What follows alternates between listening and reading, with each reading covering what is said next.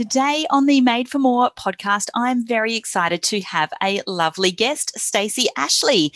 Stacey is a high performance leadership expert with over 30 years experience. Stacey has helped thousands to develop their leadership competence, confidence and credibility. She is also the author of two books on leadership. She has won four international Stevie Awards, including Coach of the Year in 2019. And in 2018, she was named in the global LinkedIn top voices. Uh, I'm so excited to unpack today's episode with Stacey, jump straight in. We do talk about a few references, which you can get all of these show notes at madeformore.com.au forward slash 15 or 1 5. Let's dive in. Welcome to the Made for More podcast. I'll be sharing my experiences along with some actionable advice to take your leadership to the next level. Introducing your host, it's me, Ali Nitschke. I'm a leadership and courageous conversations expert, a Nutella lover, a mother of four young boys, a wife, and a dance floor junkie. I'm here to give you the motivation you need to level up, lead yourself, lead your team, and your business. Let's go.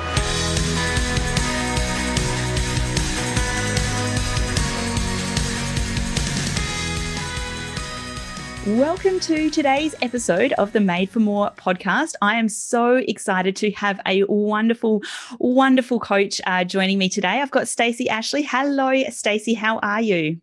Oh, Ali, I am super excited to be here. Thank you so much for inviting me. No, I'm excited to have you here. Uh, we're recording this on a Friday, and we're just saying uh, we're matching, which is pretty, pretty cute, and also how great it is to be a Friday. So, Stacey, tell me a little bit around where you have come from and where you're going. Sure. So I tell this story that I led my very first team on stage at the age of six, and I've been leading ever since. I had a big corporate leadership career and did lots of sort of change and transformation work in Australia and internationally.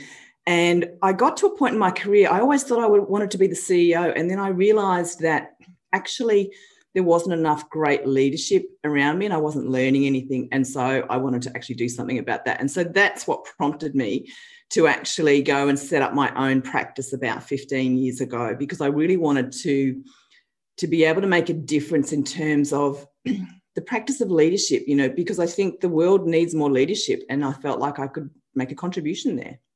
Yeah, absolutely. And I think you're making a contribution in a huge, huge way, but you're 100% right. And uh, I'm of the same belief. You know, leadership needs to have a far bigger impact. We need, you know, perhaps we need more leaders, but we also need better leaders. And I think if 2020 has taught us anything, it's that we need to be able to have leaders that are agile and can, you know, pivot and move with the change and transformation.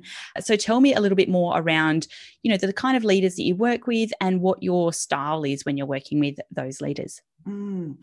I guess what I would say is that the people that I really love to work with are those that have aspiration as leaders. It doesn't matter so much what level, although I do tend to, to work primarily with really senior leaders, but they have an aspiration to be better as leaders, to make a difference in the world. And and they're willing to learn and they're willing to put the effort in. They don't just expect that things will get served up to them. And so I think there's that. But I think the other thing is that they all have heart. You know, they care about the impact mm. that they have, they care about the people that they work with. And that's, you know, people in their tribe, you know, within their business, but also their customers, their community. And so I think that for me, because there's this scale in what we what we do. And so my style, I think is, gosh, that's a really good question. I mean, I can say, I can say, I can tell you what people say about me, but yeah, how would I describe it? Style.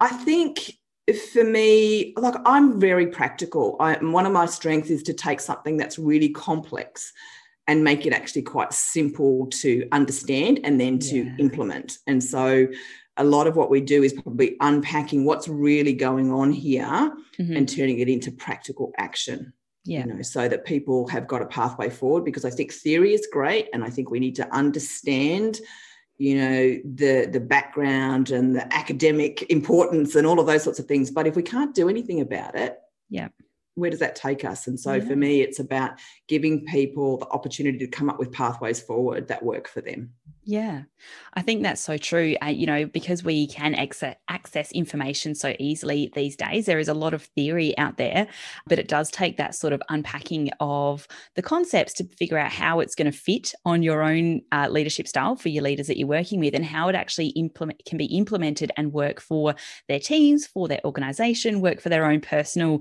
circumstances and the style of leader that they want to be. So tell me a little bit around when you work with your leaders and you're unpacking what it is that they want to be doing and you're talking about you know stepping them stepping into that space. Can you unpack that a little bit more for me? Yeah i guess if i just sort of use the the analogy that they often give me. So it's what i help people to do is to get out of the trenches i guess mm. where they're getting bombarded and sort of back to strategic hq where they've got the time and the space to think yeah. and to create and and to be strategic in terms of how they actually approach their leadership so rather than getting caught up in the busyness and the urgency yeah. and the the demands that are made on them to actually really make much more strategic choices about how do they invest themselves because yeah. every leader as we know is an incredibly valuable resource and asset both for themselves and their team and their you know their business and so they have to be much more conscious i think about how they invest themselves in the yeah. things that are going to make the biggest impact. And so a lot of the work we do is actually figuring that out. What is truly the important stuff?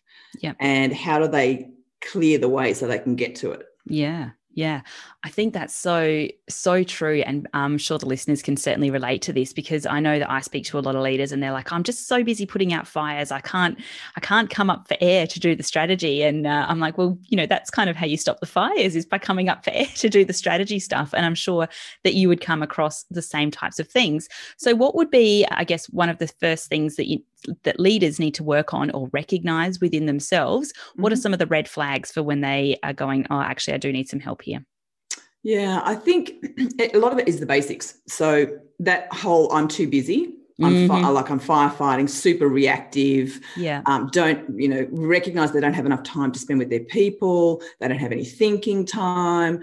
They're only like just making deadlines, and that's because they're really pushing hard to do it, or they're not quite making deadlines. All of those things, I think, red flags. And it's not they're not performing, and it's not that they're not um, putting in super effort yeah there's just a better way of being able to do it so that they actually get to focus on the things that are in fact their role their contribution in terms of their leadership rather than kind of jumping into everything yeah. You know, they've got to typically, if I'm talking about a leader of a team, there are other people who have responsibilities in that bigger portfolio and they need to be developed so they're able to cope and and manage all of those portfolio responsibilities instead of continuing to go hey have you got a minute could you just come mm. and help mm. me with this mm. so we need to kind of raise that expectation i think that's yeah. part of it yeah. and have really clear expectations between this is my role and this is how i do it and stay in my lane and this yeah. is your role and i'm going to help you develop so that you can do that and stay in your lane and then we're all going to be much more organized much more efficient and focusing on the things where we make a contribution yeah fantastic. I love that. And i think you know you've got so many so many gold nuggets in that around you know pushing back on the responsibility or i guess the autonomy giving your team the autonomy to actually uh, take responsibility for their own portfolios take responsibility for their own thing. And i know that actually i was just speaking about this yesterday that old open door policy. Mm. and whilst it's admirable it's actually not that productive when it comes to leading people because everyone wants just a minute. And the best thing that we can do is start empowering our people. So something that you are quite passionate about and one of your areas of expertise is around well you tell me around training leaders to actually be coaching coaches or incorporating coaching type styles and conversations mm. with the with their people. So can you talk to me a little bit around you know what that is? What is it when a leader within an organization is a coach? And then we'll move on to how you've, you've uh, implemented that in real life. Sure. So coaching I how I describe it is that leaders can have a coaching approach. So it's not the idea of executive coaching necessarily where we sit down for an hour and we have a coaching conversation, which is incredibly valuable. But how many leaders can sit down for an hour with every person in their team and do that on a regular basis? So I think that the opportunity for leaders is in the coaching moment you know when someone comes to them and they and they do say have you got a minute?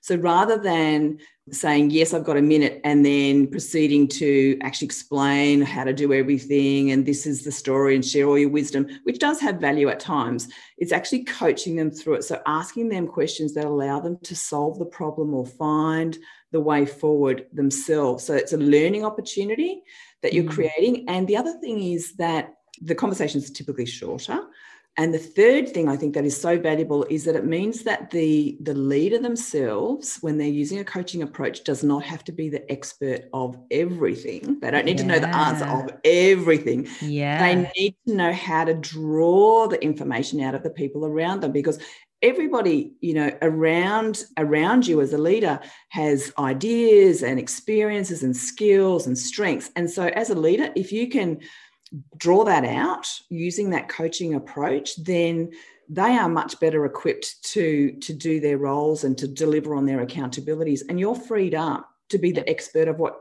you're the expert of in leadership. Yeah. And isn't that a sigh of relief, you know, for leaders not to have to know everything? And I think that this is a trap for new players is that more often than not, people will be promoted because they're, you know, they know something, they're the expert in their field or they're the expert mm. at that particular task. And then all of a sudden they move into, I guess, a bigger team or a new role or something that's even more strategic and they don't know everything, but they feel like they need to. And you forget that you're surrounded by all of these other people that can help fill that, those puzzle pieces for what it is that you perhaps don't need to know. And I guess one of the other things that when we start you know using coaching within within teams is we're actually building the capability of our team as well because they actually start learning rather than you always being the answer giver giverer.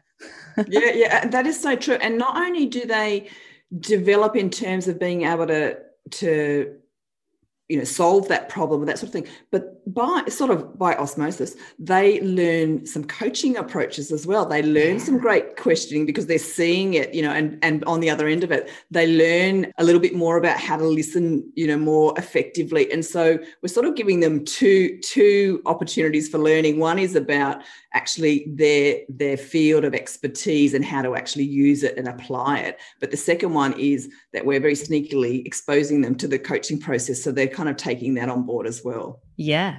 Do you have a favorite uh, coaching question or self-coaching question that you go to? I wouldn't say a favorite because there's so many great ones, but one of the ones that I share with my leaders is that they they say things like, oh, but it's really hard when I'm trying to coach someone and they'll say to me, yeah, but it's not really my job. Oh, or you know, something yes. like that. Yeah. And so I, I give them this question to use, which is to then come back instead of going, look, I know it's not your job, and kind of giving permission for people to stay in that space, is to actually just ask them a question, really simple one, which is, how can you help?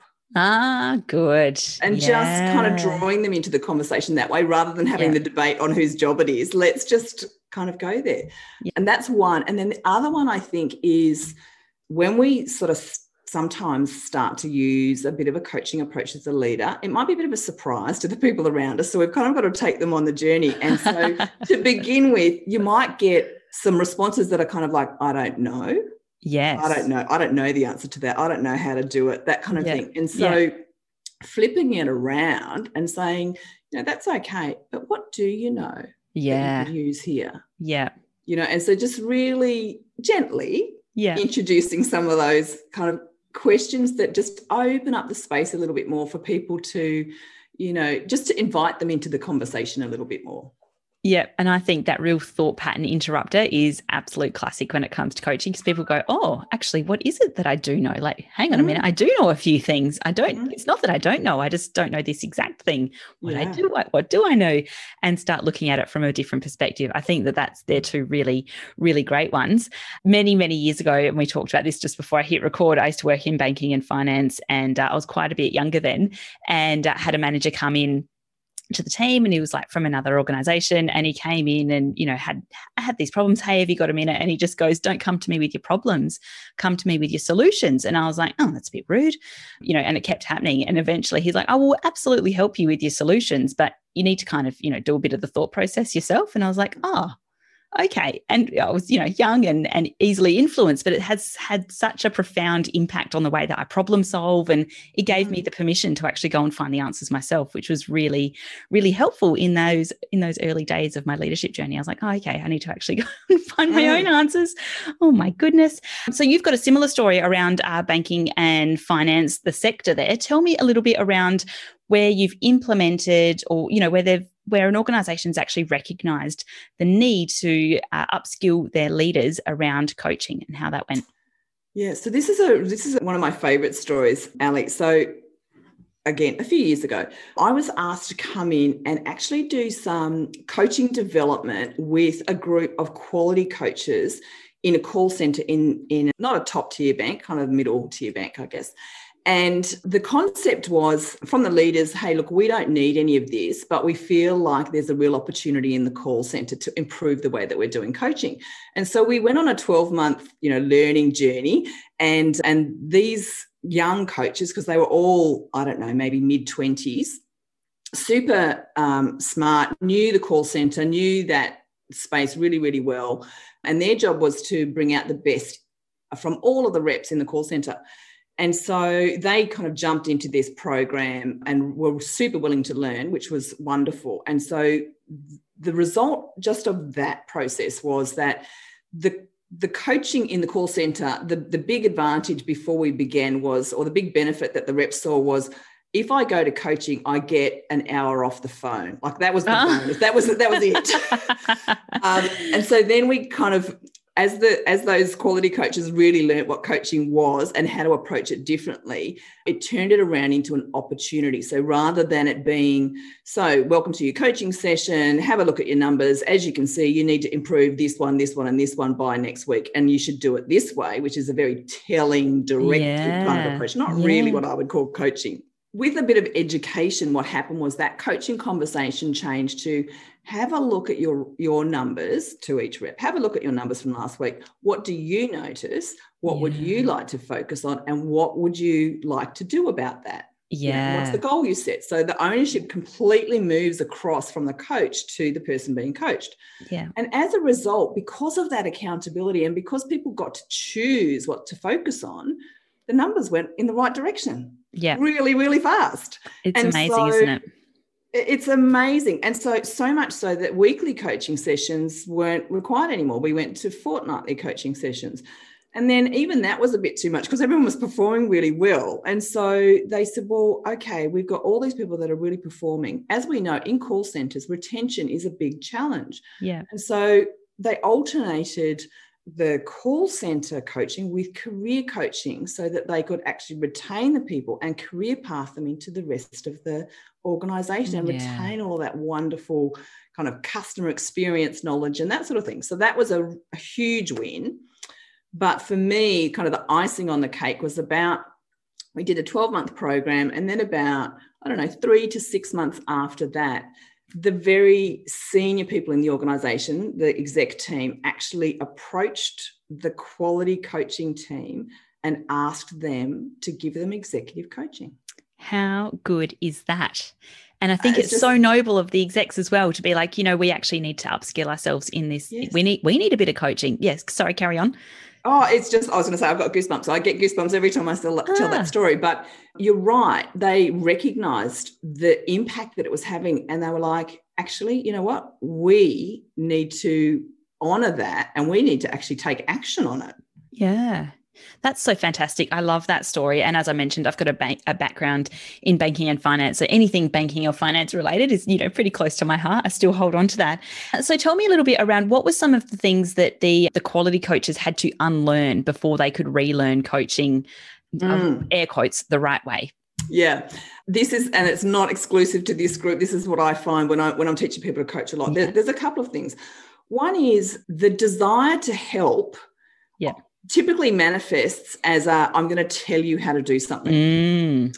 And so, what it's about kind of reframing it for yourself to go, I'm still helping, but I'm doing it in a different way. So instead of yep. telling, I'm going to ask. Uh-huh. Um, and it is a new skill set because most people are really good at mentoring. They can share their story, they can tell people how to do things. Yep. Um, and so it comes much more naturally. Whereas I think the coaching approach takes a little bit more focus and kind of conscious skill acquisition and yeah. application. So so that would be one of the big ones. And then I think the other one is probably simple as it sounds, just elevating the listening. Oh, that's so good. and so true. Have you got any tips for anyone that needs to elevate their listening? Um, yeah, I, I think. Yeah, just do it is the first one. Practice makes perfect. I, I think that it's such a hard thing to do. So being conscious of it, that's the very first yeah. thing. How well am I listening? Mm. What am I hearing? What am I noticing? And when you have that urge to speak, actually don't.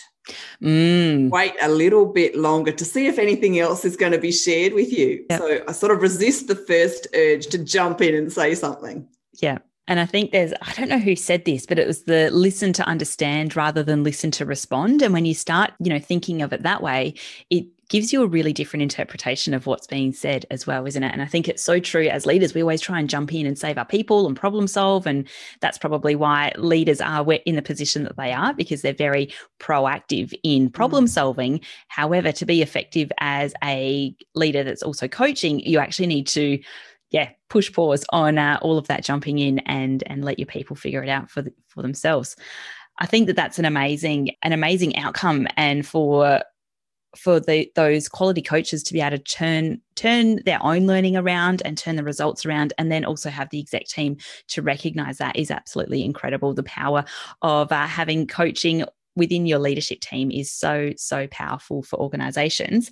So, before we finish off, we've got a few things to talk about as well. What would be your top five tips to leaders, upcoming leaders, existing mm. leaders? Yeah, I, I, I, did give this a bit of thought, and it was really hard to narrow it down to five. Just five, I know.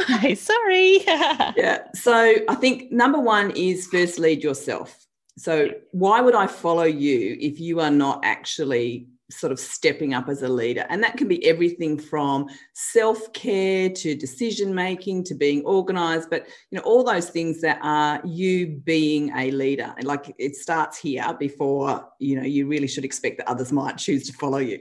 Yeah. That's number one.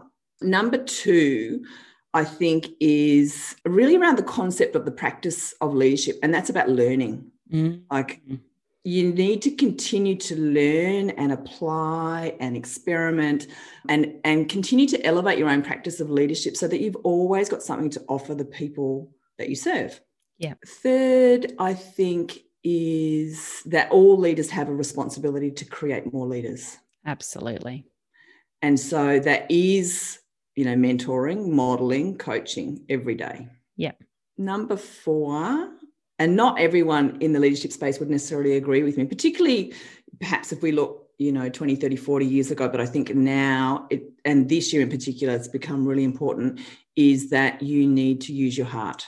Oh yes. I love this. I'm a i'm a huge believer in you know being kind and having empathy. And i think you're right. This year has certainly shone a light on that. The wonderful work that brene brown is showcasing around the world. But yes use your heart. I love that and then the, the fifth one I think is is enjoy the ride. Oh yeah. You know, if if you're not enjoying it, it limits your ability to do a great job. But where's your joy in life, and where does your happiness come from, and all that? We spend a lot of time at work, so so enjoy the ride. And if you're not, do something about that. You know, and change I, the way that you're doing it, or go and do just something else. But but don't just endure it. I think you need to enjoy the ride.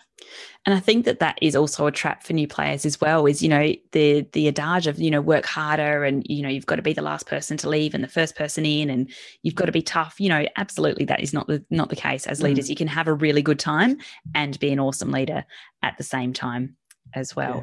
Yeah. So interestingly, your first tip was first lead yourself which I loved.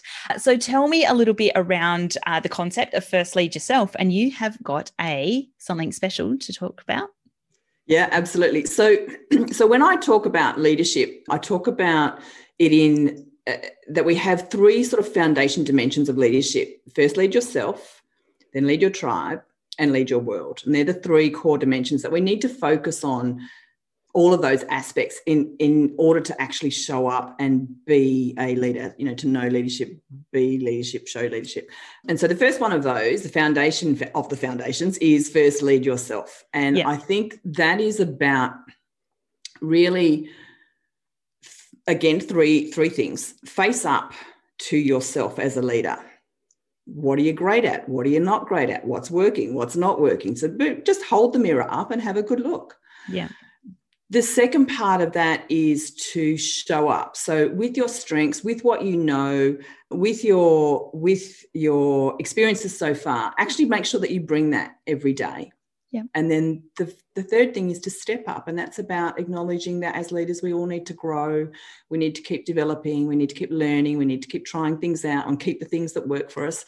And so it's an ongoing journey so that our, our leadership is, is an evolution that, that really never stops.